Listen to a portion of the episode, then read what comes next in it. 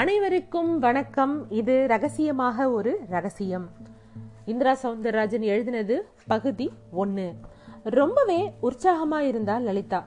அவகிட்ட இருக்கிறதுலயே கொஞ்சம் பளிச்சுன்னு இருக்கிற அரக்கு நிற பாவாடையையும் தாவணியும் போட்டுக்கிட்டு ரெட்டை ஜடையெல்லாம் போட்டுக்கிட்டு தலை நிறைய பூவும் முகம் நிறைய மஞ்சளுமா ரொம்பவே அழகா தெரிஞ்சா. கிட்டத்தட்ட ஒரு தேவதை போல. அவளை ரொம்ப அதிசயமாக பார்க்குறான் அவளோட அண்ணன் மணிசுந்தரம்.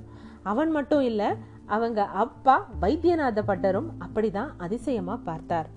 பார்த்தவர் என்னம்மா அலங்காரமெல்லாம் பலமாக பலமா இருக்கு?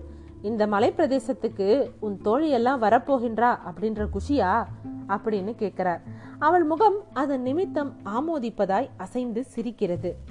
எத்தனை பேருமா வரான்னு பட்டர் கேட்க அனுஷா பிரியா தர்ஷான்னு மூணு பேர் இருப்பான்னு லலிதா பதில் கொடுக்கறா. இந்த சித்தர்பட்டிய பெரிய மானசரோவரா நினைச்சிட்டு நீ லெட்டர் எழுத அவளும் படிச்சுட்டு ஆவுன்னு நினைச்சிட்டு கிளம்பி வந்துட்டு இருக்கா இது ஒரு சரியான மருமப்பட்டி அப்படின்னு வந்து பார்த்துட்டு நன்னா திட்ட போறா பாரு. மணிசுந்தரம் பேசினதுலேருந்து அவனுக்கு இந்த ஊர் பிடிக்கவே இல்லை அப்படிங்கிறது நமக்கு தெளிவாக தெரியுது. மணிசுந்தரம் வைத்தியநாத பட்டரோட மூத்த மகன் லலிதாவுடைய அண்ணன். பிராமண ஆசாரம் மீறி வளர்ந்த மீசையோட நல்ல சுருட்ட முடியோட கொஞ்சம் கபில்தேவ் சாயெல்லாம் இருப்பான். லலிதாவை சீண்டினது போதும் அப்படிங்கறது மாதிரி அங்கிருந்து நகர ஆரம்பிச்சிடுறான். வெளிய வந்தவன் முகத்துல காத்திருந்த மாதிரி வந்து மோதுது கொல்லிமலை காத்து.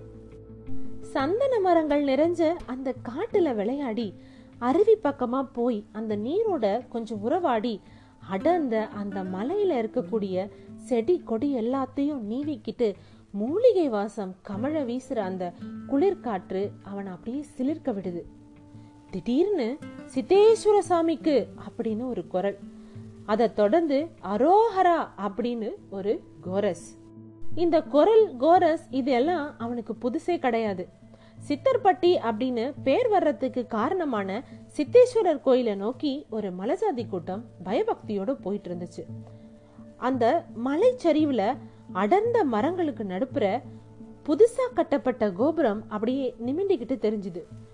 மனிதன் வசிக்கிறதுக்கு வலுவான ஒரு குச்சி வீடு கூட இல்லாத அந்த கிராமத்துல அரைப்பனை உயர மதில் சுவரோடவும் நூற்றி எட்டு கால்கள் கொண்ட பிரகார வெளியோடவும் திரும்பின பக்கமெல்லாம் கல்வெட்டும் சிற்பமுமா பழைமை மனம் கமல தெரியிற அந்த கோயில நின்ன இடத்துல இருந்து வெறிச்சு பார்த்துக்கிட்டு இருந்தான் மணிசுந்தரம்.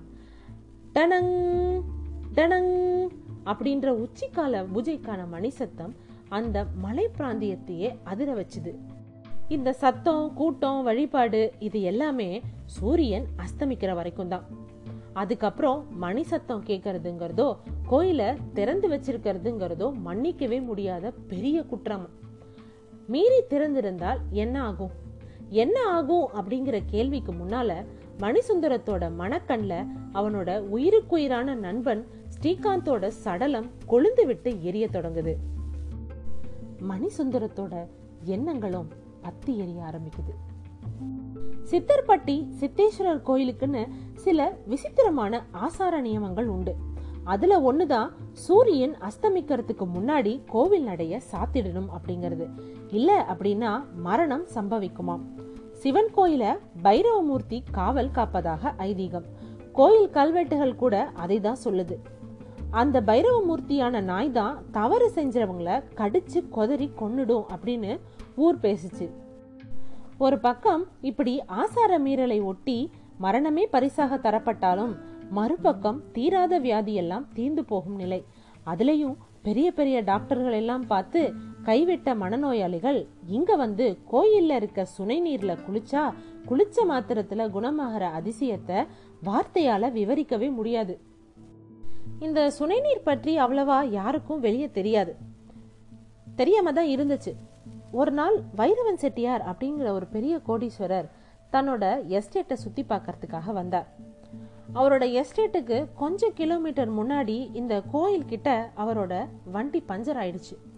சரி டயர் மாத்திர வரைக்கும் இந்த கோவில்ல ஒதுங்கி இருப்போம் அப்படின்னு உள்ளே போனவர் அங்கே இருந்த சிற்பங்களால் கவரப்பட்டு இன்னும் ரொம்ப உள்ளே போயிட்டார். உள்ளே போகும்போது அவர் அங்கே ஒரு சுனையை பார்க்க நேர்ந்துச்சு. அந்த சுனை நீரை சுவைக்க வேண்டிய ஒரு சூழ்நிலையும் உண்டாச்சு. சுனைய ஒட்டின ஒரு பாறையின் மேல ஒரு கல்வெட்டு செய்தியும் கண்ணில் பட்டுச்சு. பொதுவா நம்ம வெளியே போகும்போது நம்ம நண்பர்களை கூட்டிட்டு போறது வழக்கம். அதே போல அன்னைக்கு எதேச்சியாக செட்டியார் கூட வந்தவர் அவருடைய நண்பர் கண்ணப்பன். அவர் ஒரு சரித்திர ஆராய்ச்சியாளர். ஓரளவு கல்வெட்டு எழுத்துக்கள் எல்லாத்தையும் படிக்க தெரியும் அவருக்கு. கல்வெட்டுகளை பார்த்த வைரவன் செட்டியார் கண்ணப்பனை அழைச்சு அதை படிக்க சொல்றார். அவர் அந்த செய்தியை வாசித்து விட்டு அப்படியே ஆடி போயிடுறார். செட்டியார் இந்த சுனை நீர் ஒரு டானிக் செட்டியார். இத ஒருத்தன் நூத்தி எட்டு மண்டலம் குடிச்சா அவனுக்கு முதுமையே வராதான் அப்படின்னு அதிர்ச்சி மாறாம சொல்றார் கண்ணப்பன். நூத்தி எட்டு மண்டலம்னா அப்படின்னு ஆச்சரியமா கேட்கிறார் வைரவன் செட்டியார். கிட்டத்தட்ட ஐயாயிரத்தி நூத்தி எண்பத்தி நாலு நாள் ஏறத்தாழ பதினாலரை வருஷம் அப்படின்னு அவர் சொல்லி முடிக்க அடேங்கப்பா என்று பெருமூச்சு விடுகிறார் வைரவன் செட்டியார். அது மட்டும் இல்ல செட்டியார் இந்த சுனை நீரில் பௌர்ணமி அன்னைக்கு குளிச்சா சித்த பிரம்ம தீந்துருமா? இந்த சுனை நீரோட உரிய மூலிகைகளை சேர்த்து சாப்பிட்டா எல்லா வியாதியும் தீரும்னு போட்டிருக்கு செட்டியார். அப்படின்னு மேலும் சில தகவல்களை சொல்றார் கண்ணப்பன். கல்வெட்டில் எழுதப்பட்டது வாஸ்தவம் தான் அப்படிங்கறத செட்டியார் கொஞ்ச நாள்லயே உணர்ந்துடுறார். ஏன்னா அவருக்கு இருந்த வெண்குஷ்டமே குணமாயிடுச்சுன்னா பாத்துக்கோங்க அவரை குணப்படுத்த போராடின மருத்துவர் கூட்டம் அன்னைக்கு பிளந்த வாய இன்னைக்கு வர மூடவே இல்லையாம். பைரவன் செட்டியார் பார்வையில படுற வரைக்கும் இந்த மலை கோயிலோட மகிமை யாருக்குமே தெரியல. வெறுமனே ஆடு மாடு மேய்ப்பவர்கள் மட்டும்தான் அங்க படுத்து கிடந்தாங்க. மெல்ல மெல்ல அந்த கோயிலோட மகத்துவம் வெளியே தெரிய ஆரம்பிக்குது. அந்த கோவில்ல ஊமைச்சாமி ஒன்னு படுத்து கிடக்குமாம். அவர் வாய் திறந்து ஒரு வார்த்தை கூட பேச மாட்டாராம். இடுப்பு தொண்டோட வெண்ணிற தாடியும் மீசையும் சட முடியுமா? அத பாப்பவங்களுக்கே அவரே ஒரு சித்தர் அப்படின்னு கூட தோணுமாம். நூத்தி நாற்பது வயசாகுதான் நம்புறது உங்க விருப்பம். இந்த ஊமைச்சாமியார் கூட மூலிகை மருத்துவத்துல ரொம்ப கில்லாடியாம். இதை அறிஞ்சுக்கிட்ட செட்டியார் ஊமைச்சாமியவும் மெல்ல மெல்ல வெளிச்சத்துக்கு கொண்டு வந்தார். அவர் கனவுல சித்தர் ஒருவர் வந்து சொன்னதா கூறி கோயில புனருத்தாரணம் செய்தார். அது மட்டும் இல்ல சித்தர் கோயில்ல சன்னதியில பனை ஓலையில் இல்லது தாளம்பூ மடலில் கோயிலை வருங்காலத்துல எப்படி நிர்வகிக்க வேணும் அப்படிங்கிற ஆணை கூட வர ஆரம்பித்தது. இன்று வரை அவ்வப்போது இதுபோல் குறிப்புகள் வருவதுண்டு. இப்படி குறிப்பு எழுதி வைக்கிறது மலையில இருக்க முன்னூறு வருஷமா சாகாம நடமாடிக்கிட்டு இருக்க ஒரு சித்தர் அப்படின்றது ஒரு சிலரோட கருத்து. இல்ல இல்ல அந்த பரமசிவன் தான் அப்படிங்கிறது வேறு சிலரோட கருத்து. யாரோ ஆசாமி என்று துணிச்சலாக கூறியவர்களும் உண்டு. எல்லாருமே அந்த மரணத்தை நேர்ல பார்த்ததும் அடங்கி ஒடுங்கி போயிட்டாங்க. அது மணிசுந்தரத்தோட நண்பன் ஸ்ரீகாந்தோட மரணம். ஸ்ரீகாந்தோட மரணம் ஏன் சம்பவிச்சுது அப்படிங்கறத பத்தி அடுத்த எபிசோட்ல பார்க்கலாம். நன்றி. தொடர்ந்து கதை கேளுங்க.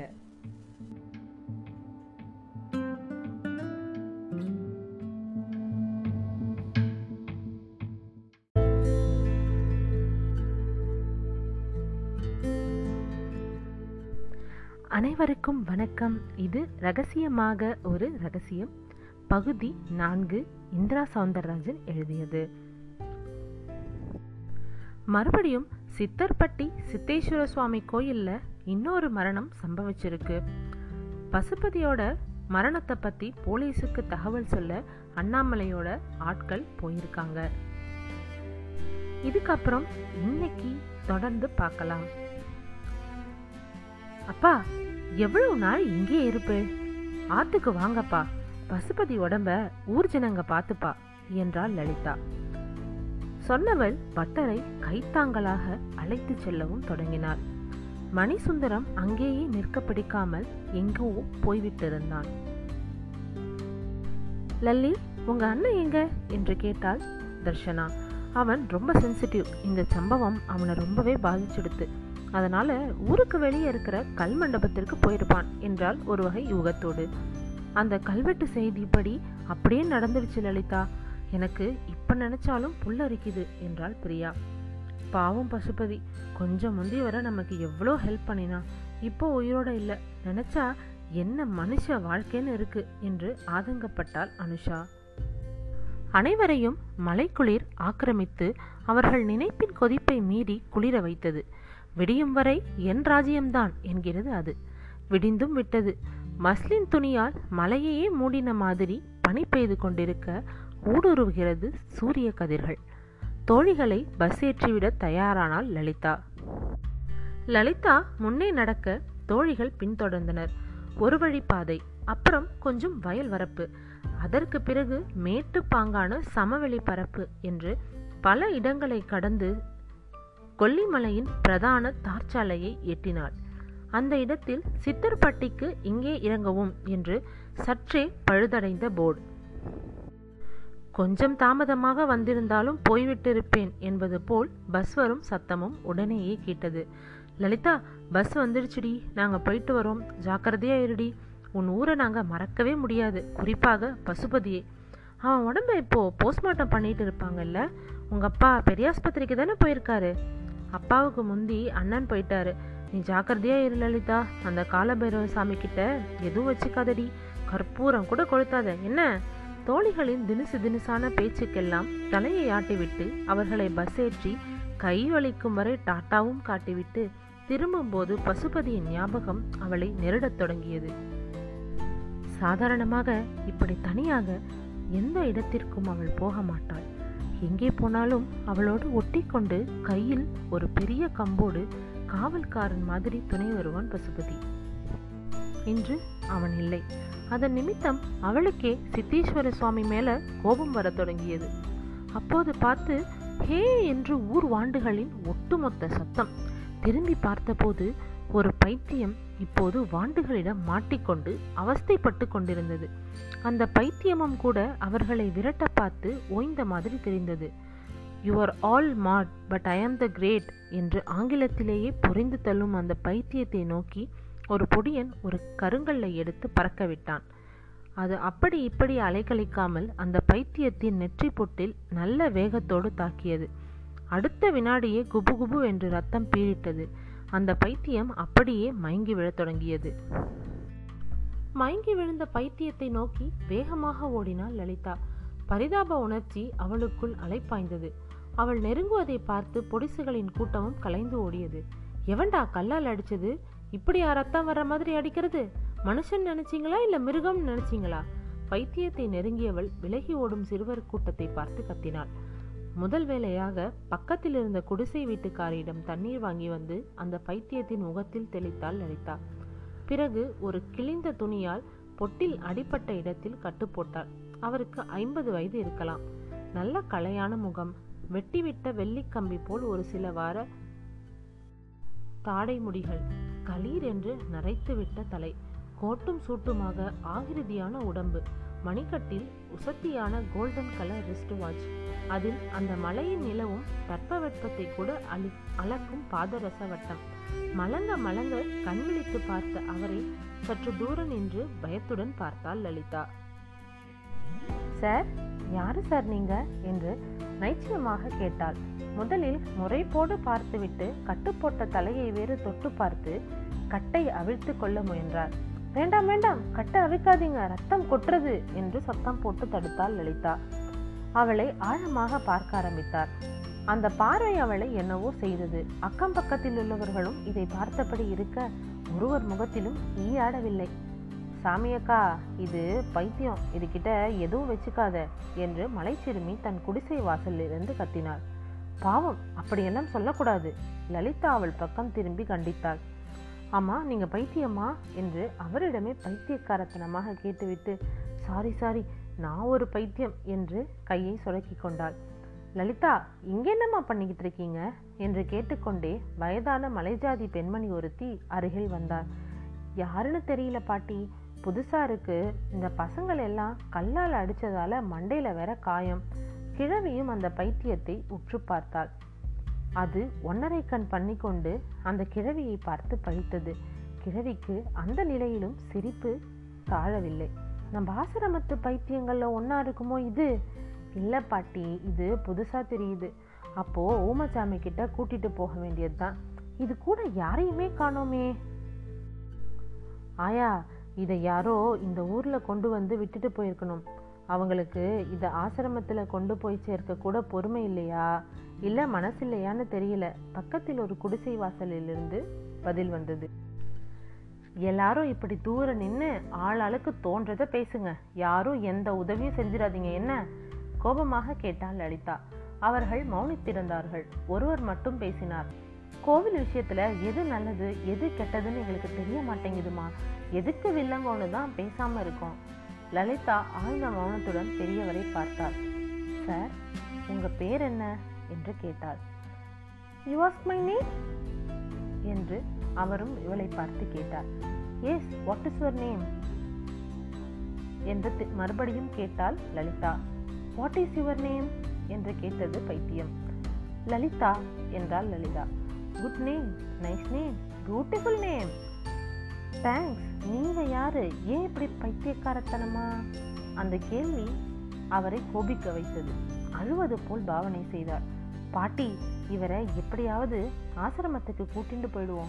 என்ன சொல்ற? என்றால் லலிதா கிளம்பியிடம். நானும் அதை தான் நினைச்சேன் தாயி. எந்த ஆசிரமத்திற்கு மகளே? மகாத்மாவின் சபர்மதி ஆசிரமத்திற்கா? இல்லை மகாமுனி வசிஷ்டரின் ஆசிரமத்திற்கா? எங்கு? திடீரென்று அந்த பைத்தியம் தூய தமிழில் பேசியது. வாங்கோ காற்றேன். லலிதா கையை பிடித்து அழைத்தாள். அவரும் பேசாமல் நடக்கத் தொடங்கினார். தாயி மலைச்சாதிக்காரன் ஒருவன் அழைத்தான். போன வாரம் கூட சில பைத்தியங்களை சேர்க்க வந்தாங்க. அண்ணாமலை அண்ணன் யாரையும் சேர்க்கக்கூடாதுன்னுட்டாரு. சாமி ஓலையில் சொல்லிச்சாம்ல. யாரையும் சேர்க்க வேணாம். யாரும் இந்த மலை பக்கம் வர வேண்டாம். அப்படின்னு என்றான். லலிதா அதை கேட்டு சற்று தயங்கினாள். அவன் கிடக்கிறான். நீ கூட்டிட்டு போமா வயசானவன் நான் சொல்றேன் நீ கூட்டிட்டு போ. தயங்கினவளை முடக்கிவிட்டாள் கிழவி. லலிதாவுக்கு அப்போதும் தைரியம் வரவில்லை. சரி நகரு. நானே கூட்டிட்டு போறேன் என்றார் கிழவி. வேணாம் பாட்டி வேணாம். நானே கூட்டிட்டு போறேன் என்று கூறிய லலிதா அந்த பைத்தியத்துடன் நடந்தாள். பைத்தியமும் அவள் கையை பிடித்தபடி ஒரு சாது பூனை போல் நடந்து கொண்டிருந்தது. இது ரகசியமாக ஒரு ரகசியம். பகுதி நாலு. மீண்டும் அடுத்த பகுதியில் சந்திக்கிறேன். நன்றி.